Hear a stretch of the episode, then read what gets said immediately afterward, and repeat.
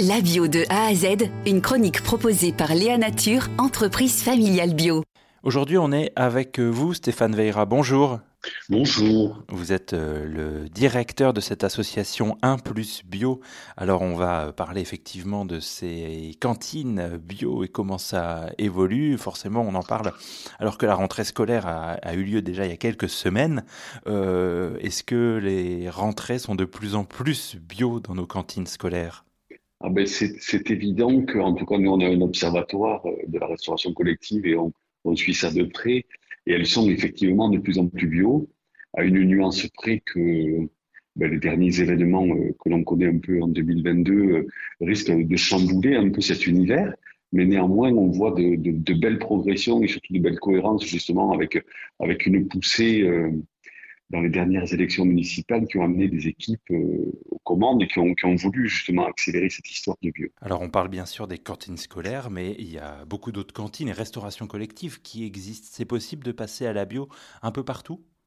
Alors techniquement, il n'y aurait pas de, de, de, difficulté à passer toute la restauration collective euh, en bio, parce que que vous soyez euh, dans les toutes petites crèches, d'ailleurs il y a des fortes poussées dans les crèches, ou que vous soyez en maison de retraite, ce qu'on appelle les EHPAD, ou à l'hôpital, ou, en restauration d'entreprise, il n'y a pas de difficulté technique. Par contre, nous, on constate dans notre échantillon de l'observatoire que la, plus grosse majorité aujourd'hui des acteurs qui font du bio dans les cantines sont en restauration scolaire. Et pour, pour deux raisons. C'est d'une part, euh, il y a une pression en général des parents dans les municipalités pour avoir une, autre assiette, et que dans des endroits où on subit peut-être un peu plus, comme les maisons de retraite, euh, voire l'hôpital, qui a d'autres stratégies, la bio pénètre moins bien, et il y a des initiatives, mais ça reste malheureusement à la marge. Et l'un des, des, événements aussi, ben, du coup, pour mettre en, en avant euh, ces initiatives, c'est euh, le 19 octobre à Paris, à l'Académie du Climat.